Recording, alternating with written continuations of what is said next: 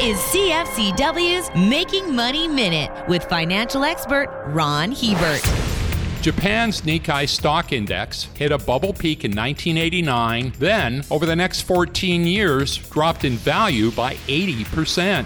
For the last 2 decades, this market has been left for dead and totally ignored by global investors. That is, until recently, Japanese companies are sitting on tons of cash, and recently have figured out that they can increase their share prices dramatically by raising dividends and buying back stock. Their markets have roared back to levels we haven't seen in 33 years, and it looks like there's more to come. For more information, listen to our Making Money show hosted by Ron Hebert and Gord Whitehead at letsmakemoney.ca or cfcw.com.